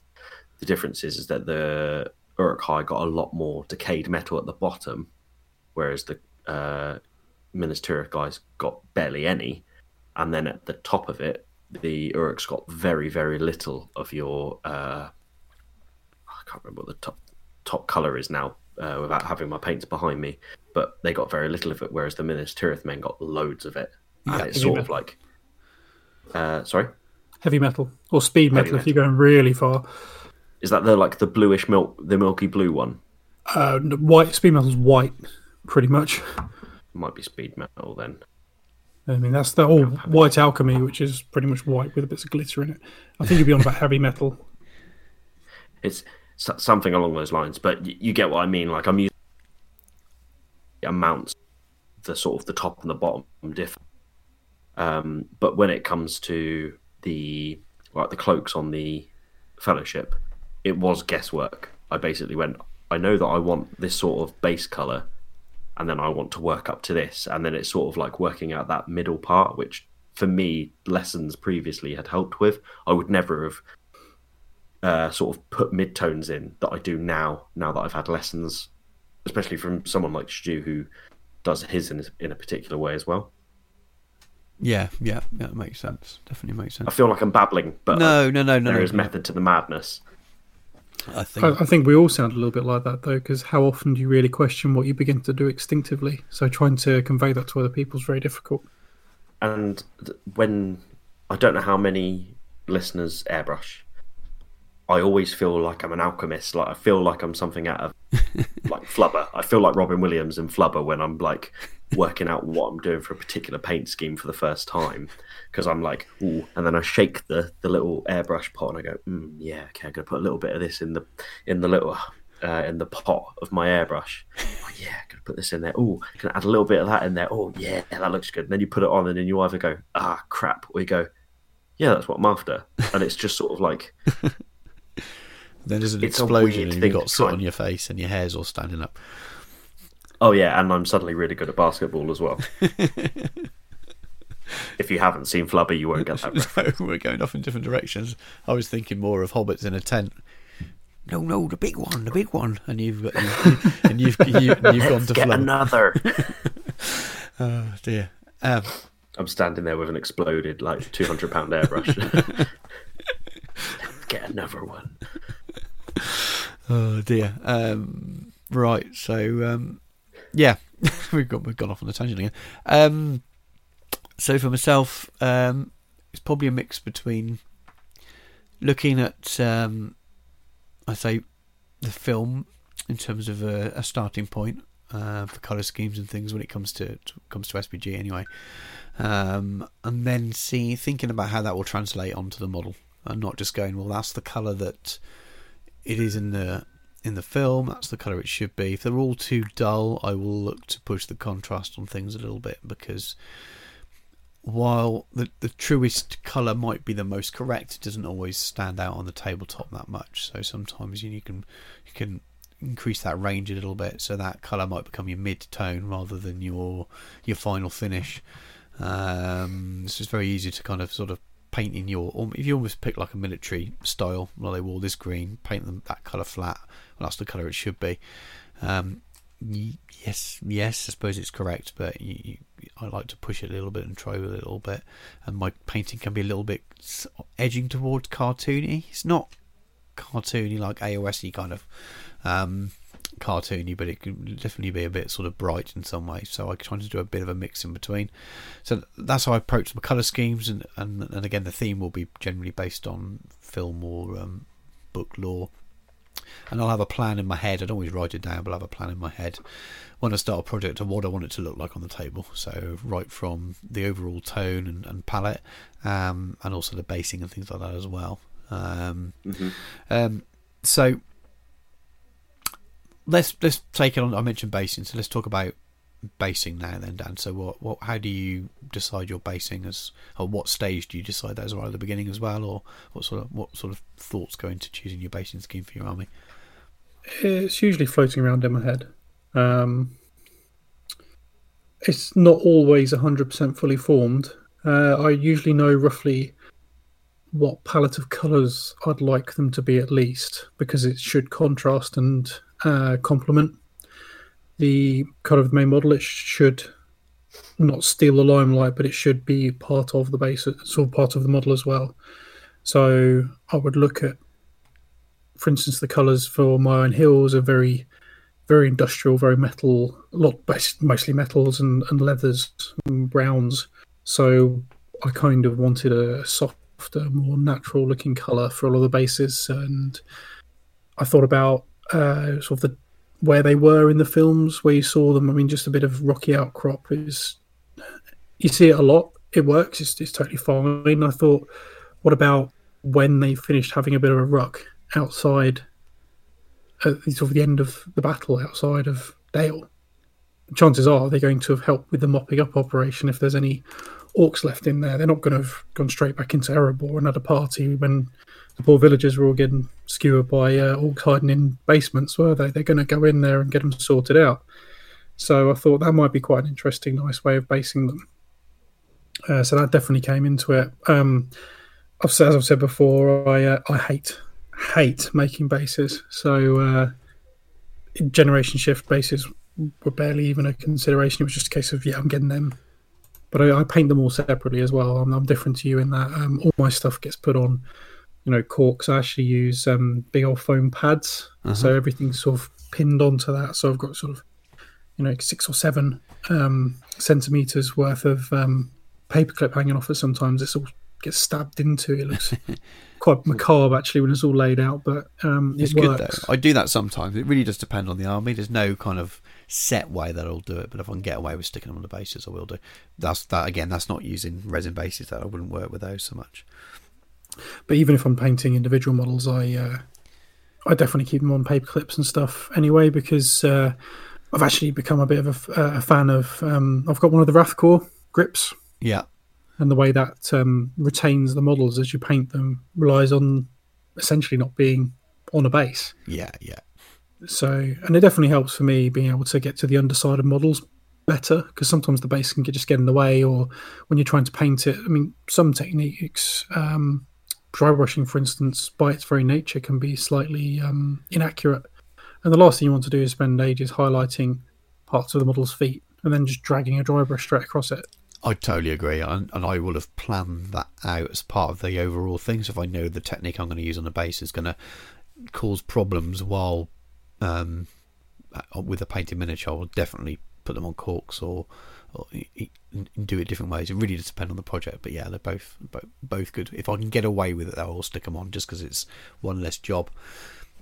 Yeah, I mean, it, certain techniques. I mean, I I know I keep referring back to heresy, but my, my Imperial fists are all on marble bases. There would be no way of doing Yeah, that absolutely. while there's a model on top of it because you'd end up with some very odd patterns around the model's feet for a start. I mean, let alone just the logistics of it otherwise. Yeah, We're So- choosing socks. Yeah, exactly. all my heresy armies are done were done like that done that way on done on corks first um said it sort of does depend on the project a little bit um so sam what about yourself then have you um approached your your approach Uh, to basic so with mine, I thought I've been doing it like this for a while, but it really hit home why I did it like this with my Lord of the Rings stuff because so much of the Lord of the Rings stuff is on slot bases. yeah So they've got tabs on the bottom of them, and especially the hobbits who you try and cut those tabs off and then pin the feet. It's really difficult to do. uh, I th- I think when I first got them, I tried it on one and instantly went nope, and then that sort of one went to the side, and then I just did it the old-fashioned way of um, doing it on the base. Um, the contrast paints are extremely helpful, but the way I do my bases is I would love to buy some of the beautiful uh, resin ones like Dan does, uh, and I know there's plenty of really good companies out there. Uh, but what I do with mine is I get uh, polyfiller and I mix. There is a particular sand I use that you can buy in Wilkinson's, which is a uh, like a hardware slash um, shop, just like general shopping uh, place in the UK, and it's called Impeccable Bird Sand, and it's one pound, and it's this giant bag of loads of different grains of sand and pebbles and stuff like that. That are just there's so many in there that it's really good for using it for like when you're doing modeling because you don't have to mix loads of different uh, sort of sizes together. So I mix that with the polyfiller, water it down just a little bit so it's easy to paint on, and then I use an old brush and I paint it on the base Yeah, nice. and then uh, that's when I prime the model. And then what I'll do when I'm uh, sort of painting it is I'll use my airbrush and I'll do like a quick highlight with like a, a really grey to bring it up, and then I use like a contrast paint to just sort of go over it uh, to sort of bring it to the colour that's going to be at the bottom of that uh, painting style yeah yeah and I, I like Dan. I tried to get something that complements the model, but also something that wouldn't necessarily be uh, out of. It wouldn't be weird. So, uh, with my fellowship, I know that they're going to be running through the forest. That I've sort of set it to an Amon Hen sort of settings. There's going to be leaves. There's going to be there's going to be greens and browns. So I did it in a brown, but I didn't want to do the same greens and browns that I'd used on the models already. yeah yeah i'm with you So, so I tried to use like slightly different ones to so that it didn't look like it was the same thing. Right. Okay. I suppose my approach is um, it's changed a bit over the years. I very rarely do that kind of sort of sand and paint type of um, technique that you, we used to see a few years ago. Um, I, I've used the same basing for all my Middle Earth armies so far because they're all in the same era. I'll come back to that in a moment. But my again, my approach is at the beginning, right from that kind of stage of choosing my um, my theme. Um, I'll work out what they want to look, what sort of environment I want them to be in. Um, but I use a mixture of things, and I don't like I like bases to look as realistic as possible rather than kind of like a dry brush sand or something like that. So I use a lot of different products, but it's also generally try to keep it as simple as possible. So the the bases I've used for my my lake survivors of Lake Town and my Iron Hills and my um, um, Army of Thror have all been sort of rocky muddy bases but with a bit of snow. And the reason I've gone for the same is because two of them I want to look like sort of Battle Five armies, and you think of Ruined Dale, and you've got that snow and bolt, sort of broken up stone and things. Um, so I wanted the armies to look like they would fit in that environment, but, but could also look good on multiple settings. And then because I was using the Iron Hills as allies with the uh, Army of Thror, I put them on on the same basis. But because there's only limited patches of snow, they can you know it could quite easily be dwarven kind of rocky mountainside anyway. But all I've done, I use a lot of plaster of Paris, but I will um, break it up into rocks. So if you buy um, cheap plaster of Paris um, and then stick sling it on a cheap baking tray, put some foil down first, pour it on there. So it's about a centimetre thick most of the plates. Well, I tend to often put it on the bonk a little bit. So one end of it's about a centimetre thick, the other end's sort of maybe half a centimetre. Wait for it to set, and then put it in a bag and just smash it to lots of little rocks. Um, the good the good thing about it is you can then get your modelling knife and carve it and make it smaller, so you can make these little rocks fit exactly where you want. Um, so I always have a big bag of those on the go. I use those a lot, and you can paint them up any way you want. So you can paint them up as as shattered marble if you wanted to, or you can make them look like natural rocks as well. So really, really versatile. So I use those a lot, and I put those on the bases, and um, I left the bases um, clear. I didn't put any any sand or anything on them. Um, and then I use little bits of Vallejo products. So Vallejo do stuff called earth texture, which is like a sand and paint mix. But rather than giving it a full layer, so you get that kind of finish that you then want to wash and dry brush, I just put little bits on in different areas so its texture was built up. Um, and then they also do stuff called thick mud, which is like semi-translucent paint. So when you paint it on, it when it dries, it just looks like it looks patchy. Um, and then I use a lot of pigments powders as well. So I'll put little patches of pigment powder in, and what you end up with, all you're doing is slapping stuff on. Um, really, really simple. But what you end up with is something that looks closer to real ground. You've got real different interest areas, um, and then you stick a couple of tufts on there, put some uh, snow mixture, and the bases look really cool and really different. Um, but they're also really, really easy. You know, it's the kind of thing I think anyone who, even a novice painter that someone has started painting this week, I could teach them how to do those bases because it's just a matter of using products. Um, so that's the approach I took for those, but I'll always come up with a theme and come up with something different each time. I do like to make my bases semi multi use if I can, so I like them to look good in different environments. So I might get a theme that works for both. So when I do the Rohan, um, I want I'm going to put some grass tufts on those bases, but I'm also going to put a smattering of broken flagstones and things like that. So they'll look okay on a Pelennor table, but if you've got your dismount standing at Helm's Deep, um, they'll look like they could be in that vicinity as well because there's bits of grass and stuff growing through the ground outside. But then you could also stick them on the walls and you look good.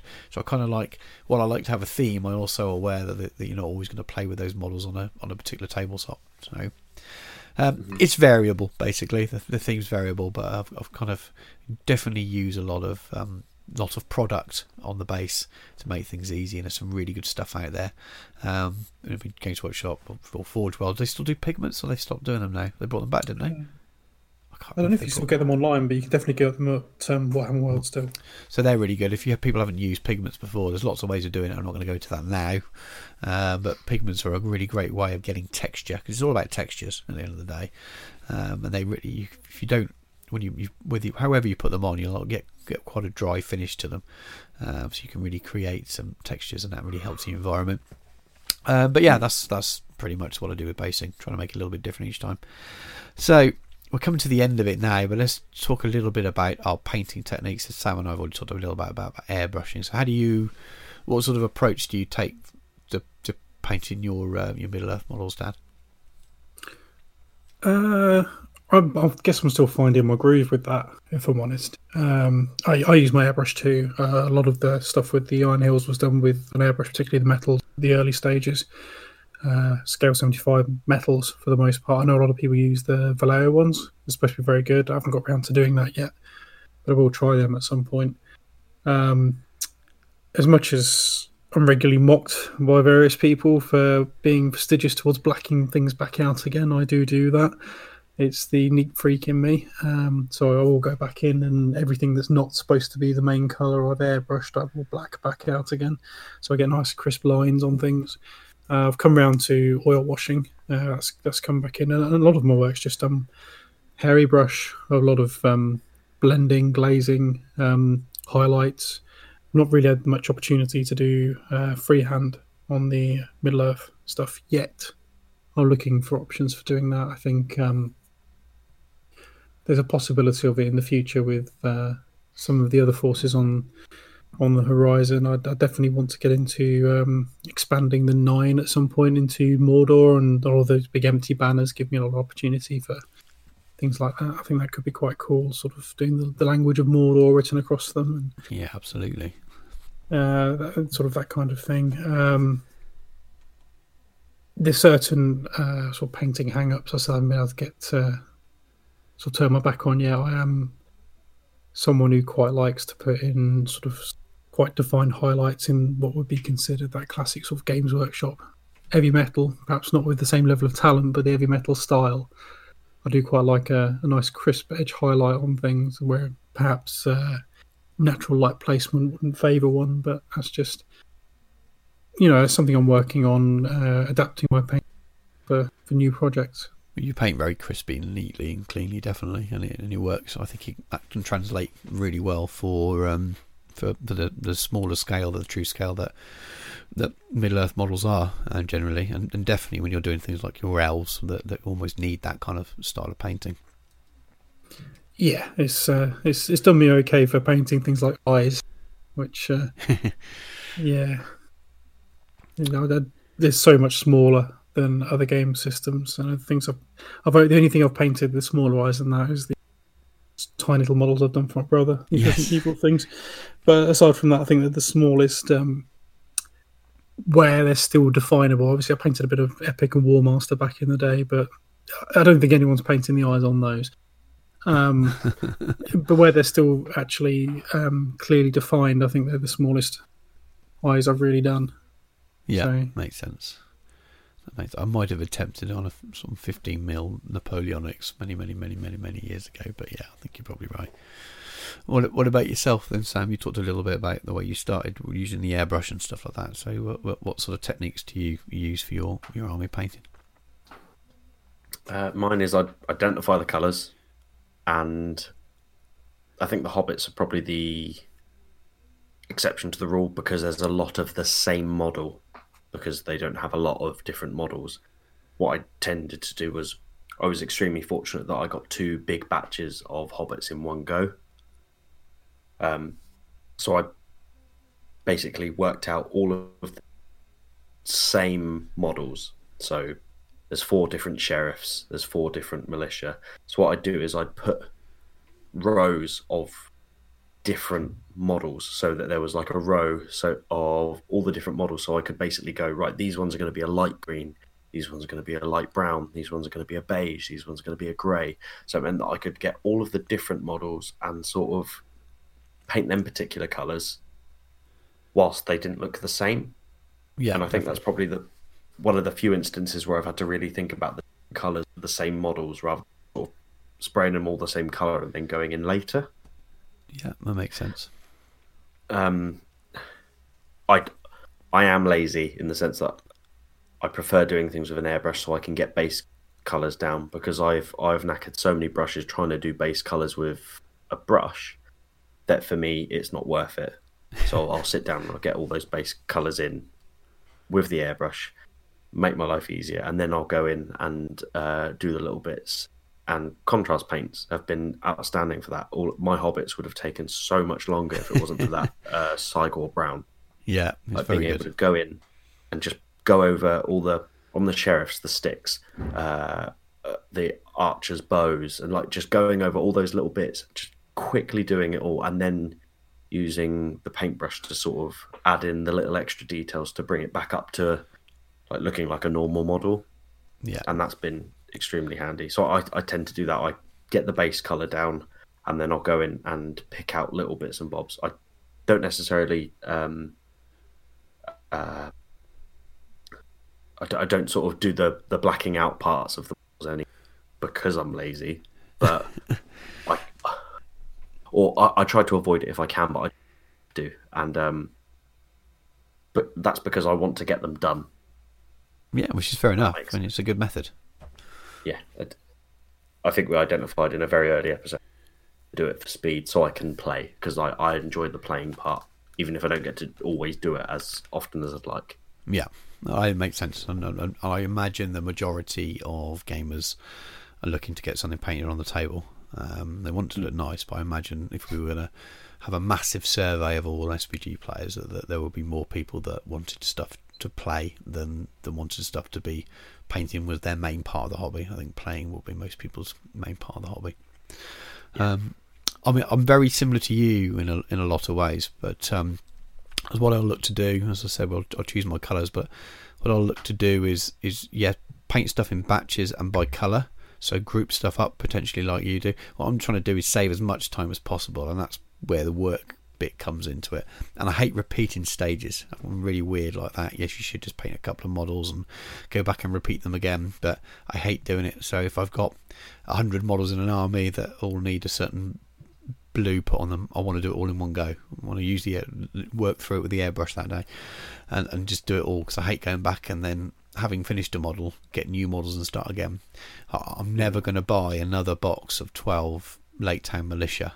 If I want need more militia, I will buy Lake Town Guard and, and paint those because at least they're slightly different. I, I couldn't bring myself to paint Lake Town Militia again and try and redo the paint schemes I've done. Even though I've noted down all the colour mixes and things, I just can't motivate myself to go back and redo things that I've already finished. That's why I'm finding it so hard to paint this, that unit of, of 12 um, Iron Hill spears, having done some already and finished it and done other things. So I do struggle to go back to stuff. So that's why another reason like to do big batches. But apart from the big batch side of things, I use an airbrush for everything I do. Um, it's a big time saving thing. I don't want anyone to listen to this podcast though and hear us all talking about airbrushing and thinking that we, we, we don't. You know, there was many ways to paint. We just we happen to all use them for whatever reason. Um, I like to use the airbrush to put a lot of contrast in to start with um, in big areas. So I'm putting. Um, I, I, tend to start dark and work my way up. Mm-hmm. Um, but if I again, I'll use an example. So it's the same on my Lake Town Militia. It's the same on the the Warriors of Erebor that I did for my army of Thror, the ones with the cloth, I'm looking at earthy tones there, but I may well start from a black and I'm moving up through five different shades on a on a kind of say a beigey yellowy frock coat or something like that. And I'll get quite high with the highlight and I'm trying to do as much as I can with the airbrush. I'll get all those base layers down and then I will go back and I'll use a lot of glazes and washes to add shade and shadow back in and to to tone those transitions down again. And then at the end I will go in with the the hairy brush as well and then pick out final highlights and add in little bits of detail. But I'm trying to do sort of 70% of the work there with the airbrush really build those contrasts in. Rather than just put a flat color down and then shade then highlight I'm trying to put some transitions in there just like I would on the side of a tank because um, it, it mm. really creates contrast in your army, helps it pop on the on the table. I believe, anyway. It's just an opinion, um, no, I, and it saves loads of time as well. Um, and I will. There's lots of nearly all the projects I've got coming up will have that kind of technique of doing that with the airbrush. Um, almost having deliberate overspray sometimes because the overspray you can use to um, kind of create shadow. So I talked about this before. I've, I've got this plan of doing a doing a um, Goblin Town army in in a day or something, or try and do most of it, and I will use all flesh shades on through the airbrush, and I'll stop, probably start with a, um, a, a black prime. I may do a very light pre-shade or pre-highlight with with a white dusting over the top, but then I'm going to get something like the Scale 75 paint set. But you can do this with any any paint set really that's flesh. Start with dark, and they always have like a reddish purples, and then you've got kind of a, a dull dark fresh flesh tone. And just keep building them up, but almost top down. So you're building this highlight up, um, and then in the very top areas maybe almost white. And then I'm going to take a very thin down contrast paints and then glaze over to tie them back in and put some shade in, add some colour in, and it'll create a really really cool effect.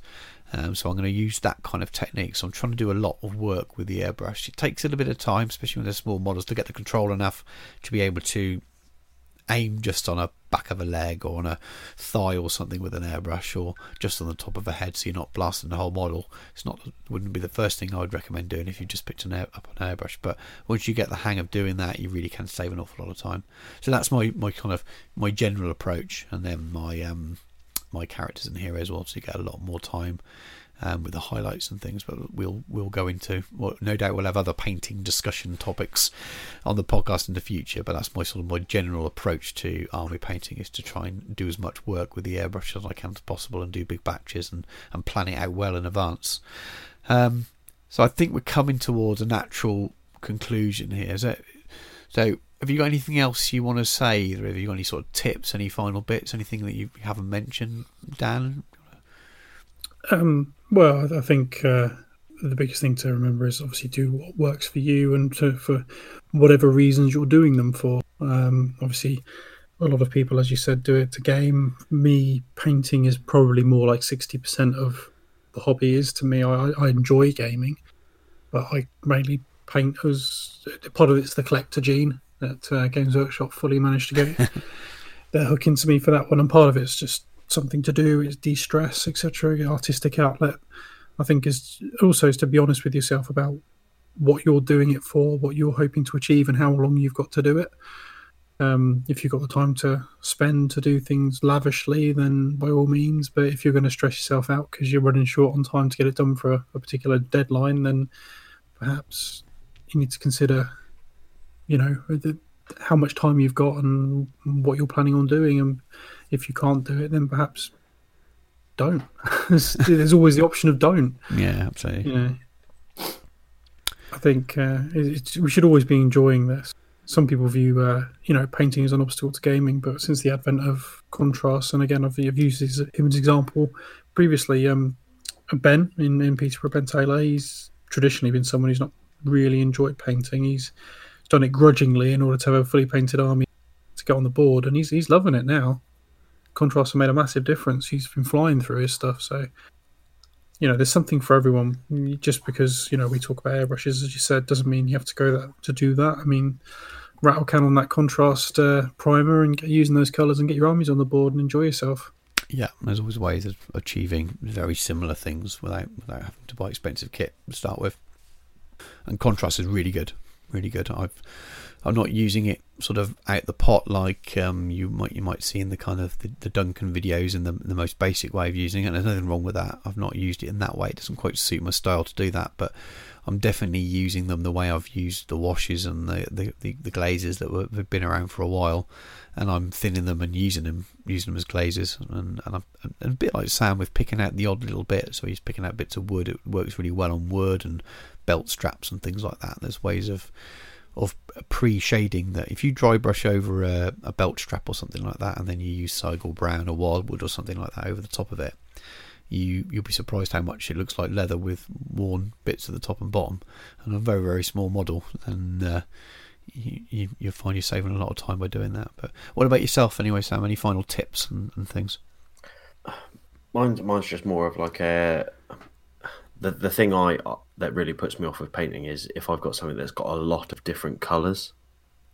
Um, and I and I think contrast paints have massively helped with that since they've come out. They've they the Hobbits were the prime example. They they allow me to do that sort of thing, and then also going back to the what like what you're saying about the airbrush, we don't necessarily need airbrushes. We I'm using them to make my life easier, but we use them because they are genuinely amazingly skilled with them. And then likewise, I know people who literally just use them for a base coat and then that's it.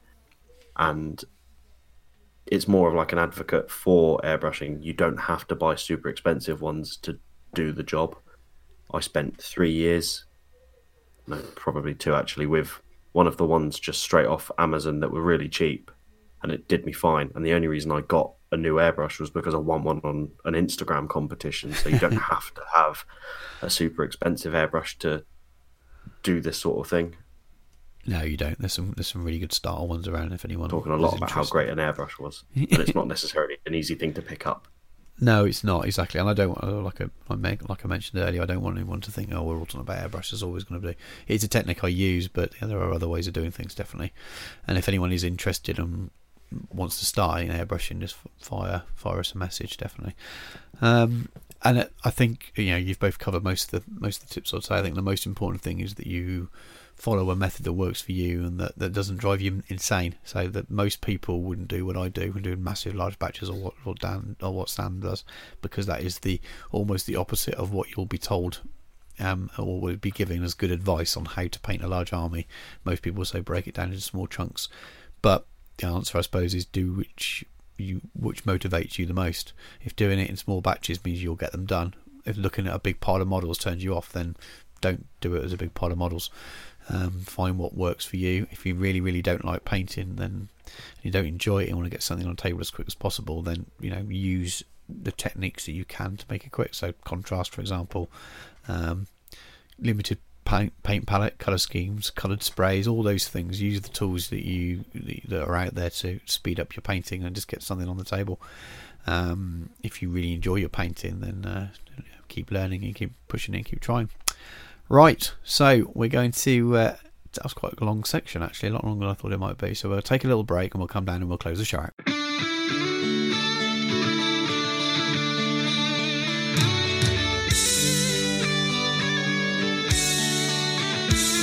And we're back again. Thank you for sticking around and listening to us rabble on for a very long time about army painting there. So we're here just to say goodbye, really, and uh, give a few shout outs and that kind of stuff. First off, we forgot our competition. So we set a competition just before Christmas, um, and uh, we we had a couple of entries, but we've not really, really pushed it or reminded anyone. So we are going to keep it going for one episode longer.